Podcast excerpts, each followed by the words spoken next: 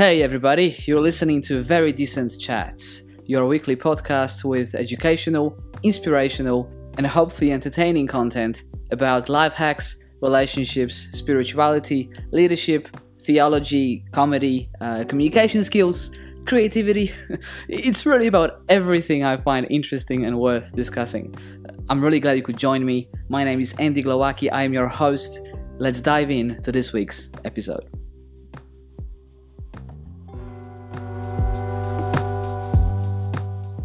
Hello, my friends. Hope you are doing well in spite of these crazy times of social distancing that we are living in right now and the whole coronavirus drama that's going on.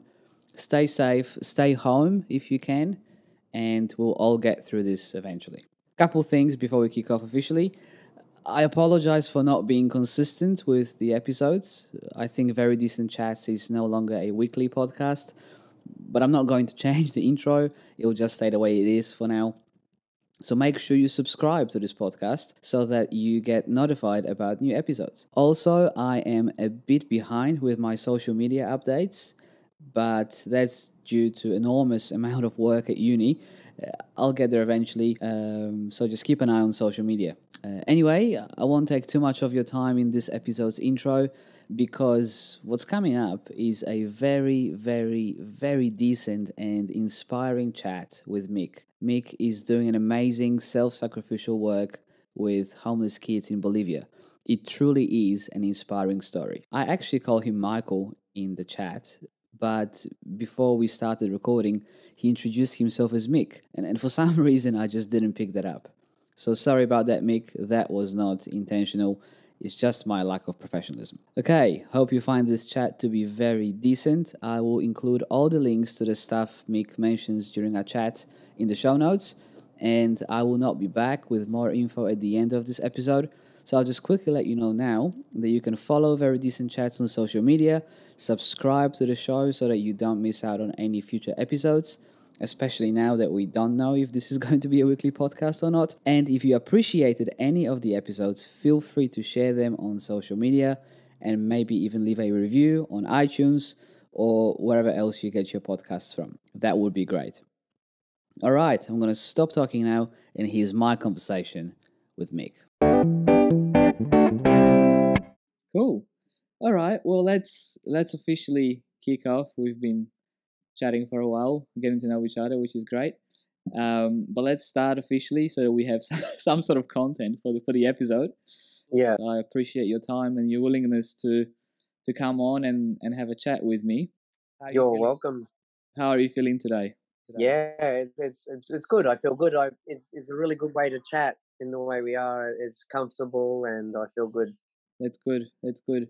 And you are all the way in Bolivia. Bolivia. You're an Aussie guy, but you are in Bolivia, which is there's a story behind that. and I think we'll get to it in a minute. But uh, I was wondering maybe if you could uh, tell me a bit about yourself, a bit about your story. Um, who, who is Michael? Where are you from? What's what's your background?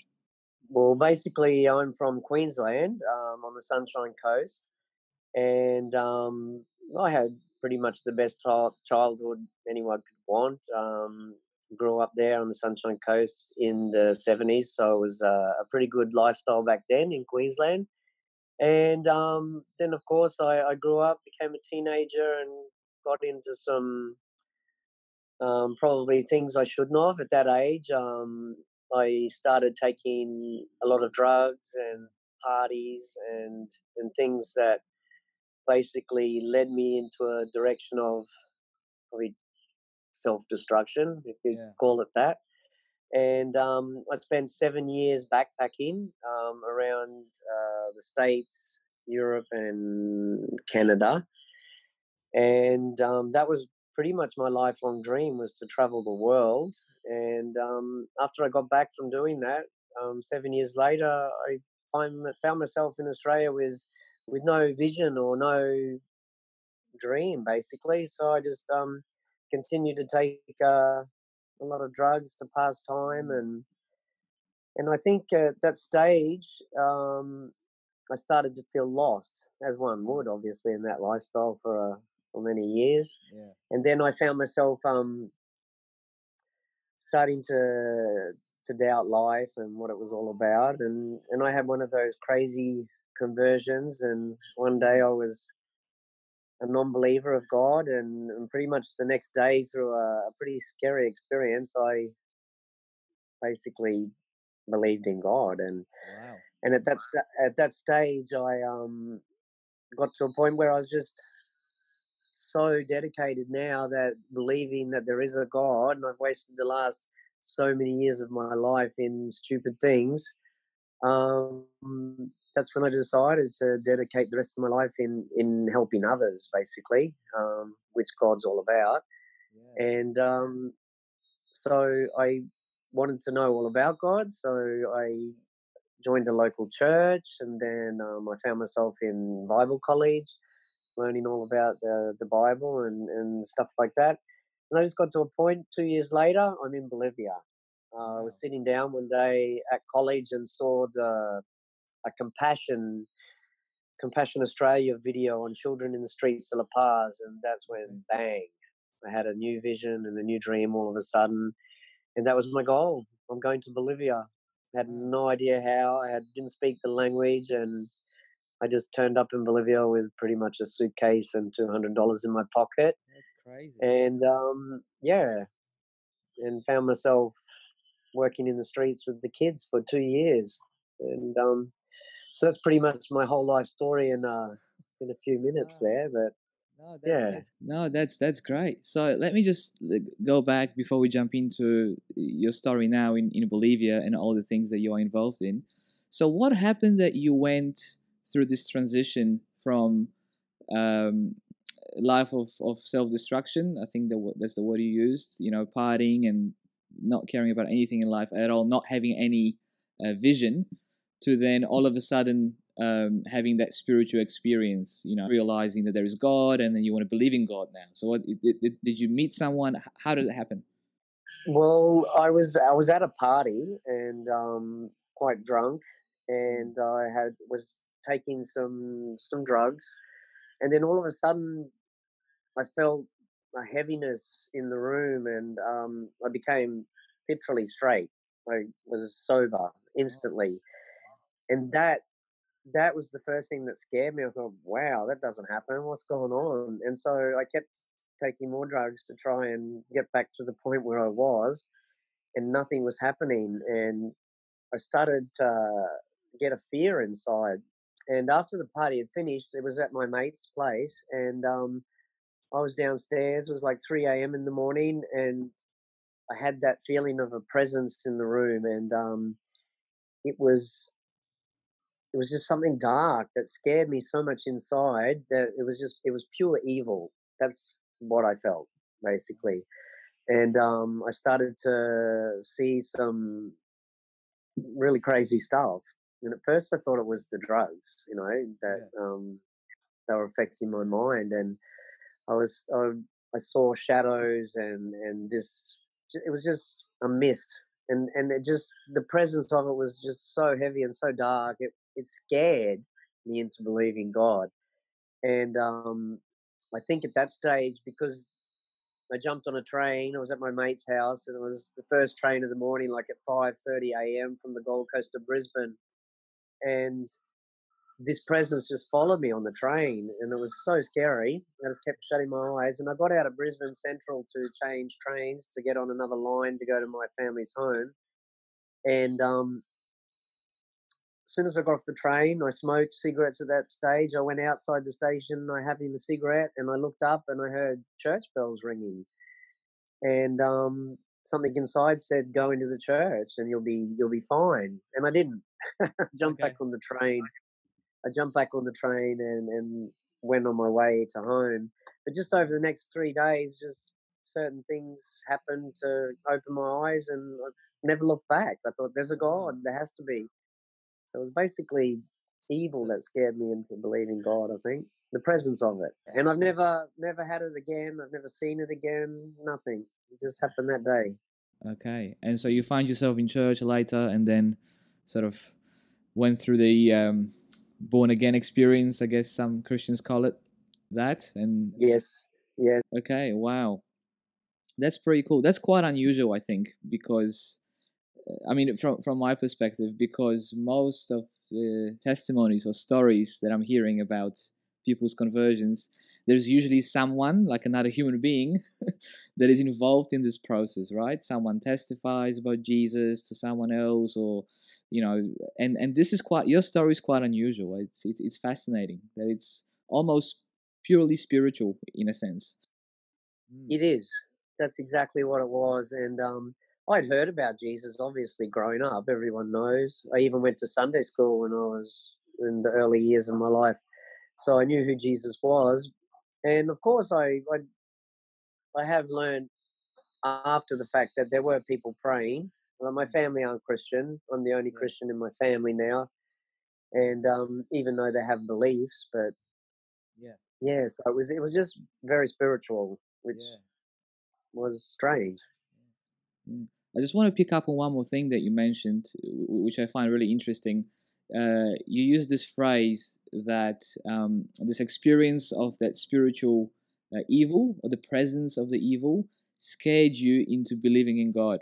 That you were so frightened, I guess, that you decided to move away, across from the dark side into the into the other side, right? And so, so I wonder, so how did you then approach this? Um, later after you got to know Jesus and God. I, am getting at the whole the whole notion of fear, right? Being scared of God, and did, did anything change after, or how, how did how did that happen later? Well, my life instantly changed that day, and um, I stopped drinking, I stopped smoking, I stopped taking drugs. I I did the crazy things like a lot of people do when they first um, come to God. You throw out all your CD collection, and and basically right. it's, it's just to start a new start a new life. I think in a in a different way, and um, it was only the fact that a friend of my mother's was a Christian, and I okay. explained my experience to her because my parents thought I was crazy, obviously, yeah. and um, the when I met my mum's friend, she just told me she said it sounds like you've had an encounter with God, and and that's what set my mind into thinking, well, hey, you know, if there's definitely evil in the world, there has to be a God because, you know, the, yeah. you start thinking about all your childhood Sunday school stories, you know, between the devil and God. And I think that set me on the course of to to find a, a church, obviously, to find out all about my new belief, I guess. So, so did that notion of fear of God disappear after you started to discover Jesus a bit more? Instantly, yeah, I the pretty much the day I realized there was a God, um, and I never saw that or felt that presence anymore. It was the the fear just left me, and I have I've never been scared of evil since. And um, I think I think it's a peace that I got that day that okay, there is a God, so I am safe because I believe in Him now, and I, I think this just set me on a, a path of, of, of not being scared of anything anymore, really. And um, so yeah, it's crazy because it changed my life yeah. dramatically. Yeah. Well, you obviously have no fear because you left Australia, you went to South America, Bolivia, with one suitcase and 200 bucks, right? Yeah. And so let's jump into that story. So what what what happened? You arrived in um, Bolivia with this new passion, new vision for for working with uh, with kids that were homeless. Um, and so so talk about that a bit more. Yeah, I arrived in La Paz, which is the capital, at like 3 a.m. and um, not speaking any of the language. Of course, I knew I was going to Bolivia, so I, I, I started learning the basic hello, thank you, and, and stuff like that. And I arrived um, and I found a, like a hostel that I stayed in, and um, basically I got there, and it wasn't from fear that I wanted to go home that day. It was from the stupidity that I started thinking of going, what have I done? Here I am in a country I don't speak the language. Um, I don't know anybody. I don't even know where I'm going to start. And I, I, I started convincing myself that I'm an idiot, which a few people told me before I leave. I left Australia that what are you doing? You're crazy. Yeah. And um, so I had that thought in my mind to go back because I'm crazy. And I started walking down the main street of La Paz and I heard, crazy enough, people singing. And um, it was a church. And I walked into the church and never looked back. The moment I walked in, there was a person at the door that spoke English, invited me in, and I became a, a member of that church. And I met um, a good friend who's been my friend ever since, a pastor, and he was doing street ministry in the the streets. And I explained to him that I wanted to to work with the children in the streets that I saw in the video. Mm. And I think within three days, I went out and um, I bought myself a, a thermos and um, like a, a, jerry can for cordial, basically. Yeah. And uh, I moved into um, the pastor and his wife's home. They just took me in like I was part of their family. Wow. And it, it, was, it was pretty crazy because he explained since that, that he'd had a dream that I was coming, which is even even crazier. And um, he opened his home for me, and I, I, lived there for two years. And so I just used to go by myself with the the two thermoses with soup and cordial, and started feeding the kids in the street. And I ended up um, basically doing that for two years. So, what was the situation like for, for those kids, those homeless kids in Bolivia? I mean, we, we can sort of probably have, a, have an understanding of what homelessness is, but in a country like Bolivia, I'm imagining it's very different to what it would be in Australia or like you know Western countries. So what, what was it like? It's crazy. Mm. It's um you know I traveled for seven years. So I had seen a bit already, but nothing yeah. prepared me for the life that those kids live. And I think the it's it's it's beyond poverty. There's 20 kids living in a, a makeshift um, dog kennel basically in freezing cold temperatures with um, mud and water and they just all sleep on the floor like rat and flea infested it, it just it shocked me basically and I, I couldn't believe it and um, in the two years I was there I worked with about 25 kids because I there's there's hundreds of kids on the streets in La Paz but I just decided to work with two groups yeah. because that's all I could do as a, a pretty much one person. Yeah. And within those two years, probably half of the kids had died. Um, suicide, drug overdoses. Some had been murdered. Um, some just went missing, and it was it, it, was it was just crazy. You have no idea the conditions they live in. I can't even explain it. And, so and um, people yes. people in Australia wouldn't keep keep their pigs in in a pen that was that dirty. Wow. Honestly. Wow, that's that's shocking. And so there is no support from the government for that kind of thing. Nothing. No, the government do nothing. Um, the government actually, um, I've heard rumours, but I don't. I can't confirm it. But I've heard rumours that the government actually try to eliminate them. So um, oh, wow. the kids, the kids told me stories that the police would round them up sometimes, take them up into the mountains, the higher mountains, and fire bullets over their head so they'd run off. But they all end up coming back, so they're pretty tough kids. You have no idea. Wow. Okay. So so you you find yourself on the streets helping those kids for two years, and then um, what what led you to creating this um, orphanage? I suppose you'll probably help me with better phrase, but one day I was sitting in the in in their little shack on the side of the mountain. And I'm thinking, after two years working with them, nothing has changed, and half of them, you know, died. And I'm just thinking, well, really, what I'm doing here is is is not achieving anything but feeding them and um, you know, basically just become their friend. There, there, there, was nothing changing, and there's so many help groups in La Paz from all over the world, from um, Europe and Canada and the States. And so the, the kids know where to go Thursday night for a free meal. If they need new clothes, they know they can go to another mission. So there was nothing changing. And I sat down one day and I thought the only way that these kids' lives can change, obviously, is from an experience with God or um, to get them before they actually go into the streets and get addicted to the drugs and crime. Mm. And that's when the the dream of opening up a, a home for the kids before they get to the street came in. And, and um, after a period of time, I found myself leaving the mountains because I hated the cold and moved down into the jungle, which is in the north of Bolivia on the border of Brazil, where we are. Mm. And um, buying a block, block of land, which all happened basically by miracles, just provision that's happened since I've been here is incredible. And now we have um, a home for 20, 30 kids, which is great. Wow. So instead of instead of going to the streets now and sort of meeting the immediate needs of those kids, like food and clothing or whatever else on the streets, you actually are bringing them back to that property. Yeah, well, no, from the street Right. kids, um, a handful of them came with me down here to the jungle, but um, all of them have gone back since.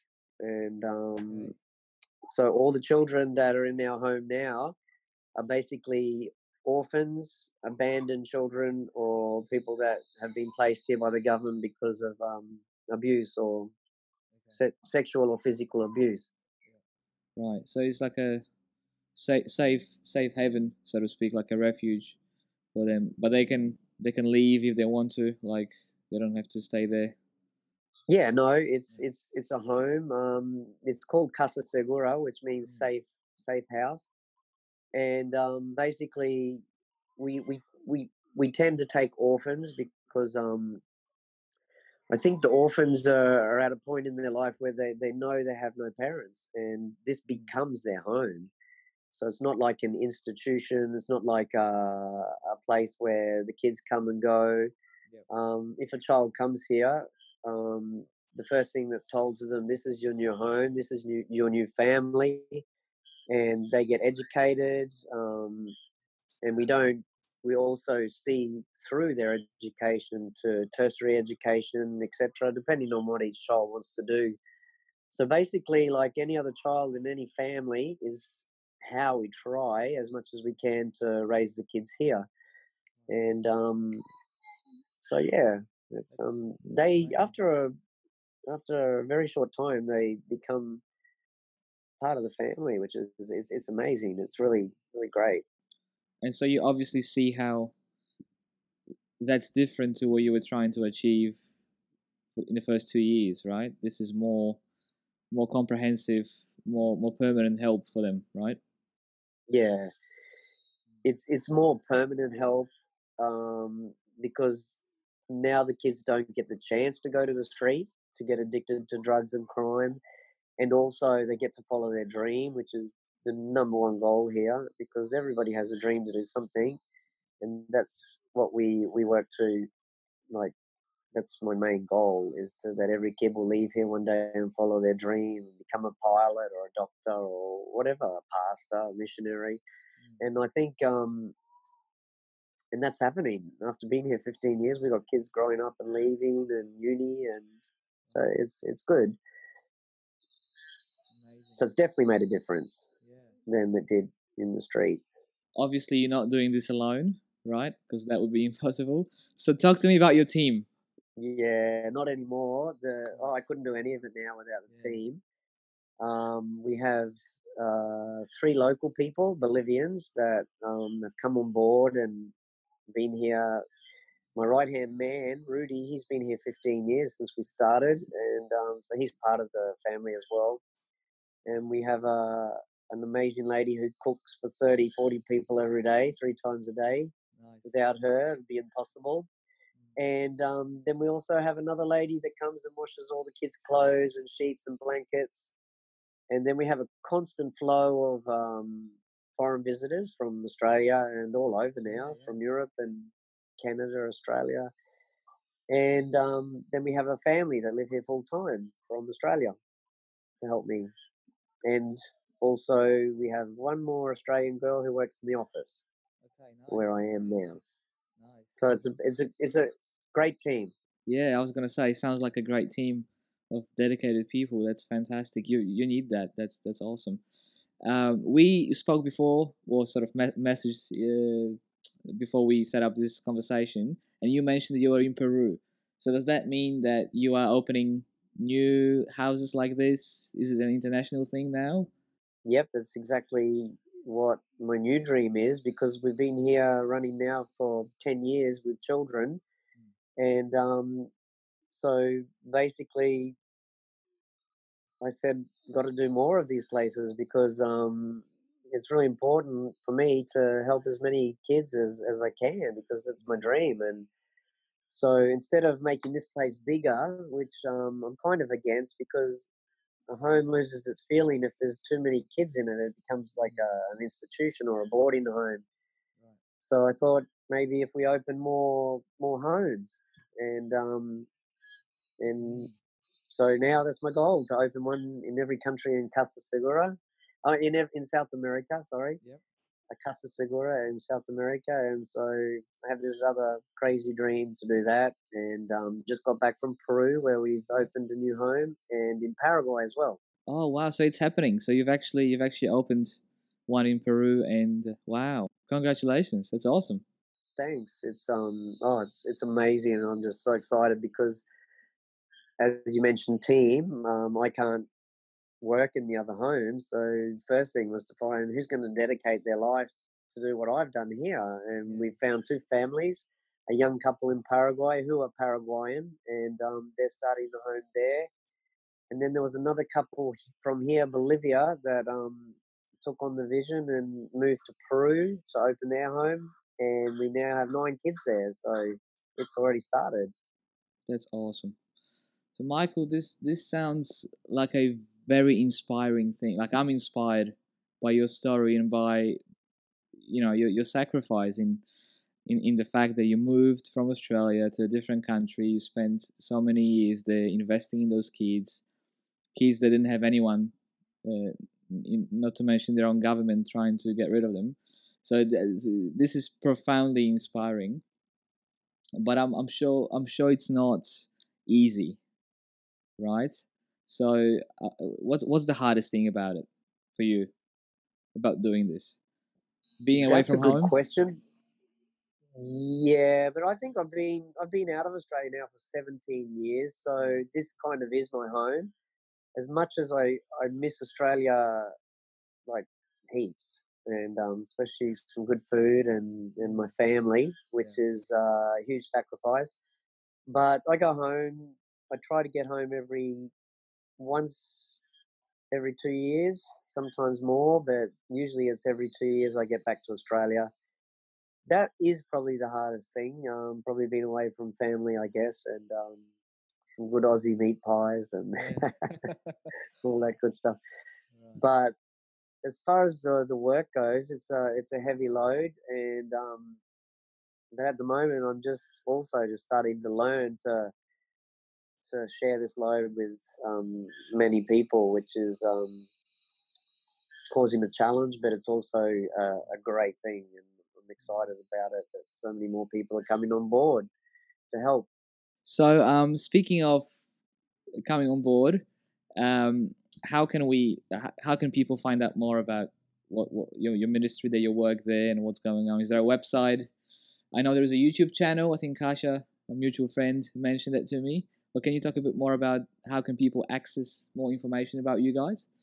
Yeah, well, we have a website which is um, basically www.hogarcasasegura.com, and um, then I started a, a, video series because so many people, you know, it's so hard to share a vision unless yeah. it's visual these days, which is great about social media. Uh, we have um, fiber optic now to to our home, which is fantastic. And so I started a video series, A Year in the Life of Casa Segura here. And so every week I've been um, posting a video on YouTube, which um, you can just search for Casa Segura Bolivia and you'll find us on YouTube and um, watch the videos of what life's here about, uh, how we live, where the kids go to school, what the kids do. There's testimonies of how um, the, the home's changing the lives of some of the children and then I'll be posting next week and the week after our trip to our new home in Peru. So people can find out heaps on YouTube and, and the website. Awesome. And so financially, we can support the kids individually, or is it just like what? How, how is it set up? If you could just explain that. Definitely, we we work on three types of um, donations. Uh, uh, probably fifty percent of our income is from child sponsorship. Um, so you have the choice to sponsor any one of our children in all three countries, and um, then after that, we we get a lot of one-off donations from um, people family, friends, and, and stuff like that. And then there's also probably two businesses and four churches that back us on a monthly basis, nice. which make up the rest of our income. But we're always in need. You can imagine with with now nearly 50 kids in all three homes, and there's need everywhere. Yeah. It never stops. But mm. we're always um we're still alive. Thank That's God. Good. That's good. That's good. That's good. I'm, I'm going to link all of this stuff in, in the show notes so it's easy for people to access. So they'll just uh, click on the link and find you easily. So, Michael, if somebody wants to come and join your team or volunteer for a while, do, do they have to be Christian? I mean, your, your story is, is obviously quite uh, influenced by, by Christian faith, but can anyone come? Yes, um, of course, with laws and restrictions these days, there are there are some um, things in place to mm. screen visitors. Of course, we can't just let anyone come to the home. Yeah. But um, probably forty percent of our visitors that have come here over the last ten years haven't been Christian, mm. and um, they've blessed the place in in more ways than than many, and it's amazing. So everyone is welcome there, as I said, there's a, screening process with references and, and stuff like that and background check. But at the end of the day, anyone's welcome. We've had 110 visitors come through just this home alone since we've opened. And um, our Paraguay and Peru home aren't ready to take visitors as yet, because they're only brand new. And but our Bolivia home is definitely always um and with bolivian law you can stay here up to three months after that it, it becomes quite difficult. Okay. but yeah definitely. Okay awesome. Thank you so much uh, i appreciate that and uh, thanks for sharing thanks for sharing your story i'm i'm very inspired and i hope everyone that, who listens to this story can be inspired as well and hopefully moved to to get involved or to help somehow. Great and i just want to thank you heaps too because uh, it's people like you that that are a huge part of why this place happens, you know, because uh, we can't do anything from this yeah. side really. And um, it's people back home that are sharing the words, spreading the vision that, that, that make this all possible. And thanks heaps, mate, for being interested in the story and our home, basically. No worries. Thanks so much. Appreciate that. I, I think I think it was a very decent chat. So thanks for chatting to me. That's good, but it was all about me. Sorry, we didn't talk about you much. that's all good. That's all. That's all good. You, you've got a great story. I just wanted to find out more about it, so it's okay. I talk about myself all the time, so that's fine. no, that's good. Thanks, man. So you don't, you're not missing out. Hey, make sure you say hi to Kasha for me and thank her as well personally. I will. And um, yeah, she's a great, a great person. Mm. Kids loved her when she was here. So tell her she has to come back too. Maybe you can tag along with her one day. Thanks, mate. I Appreciate that. Hey, thank you. Thank you heaps. So no keep in touch and yeah. let me know how it all goes.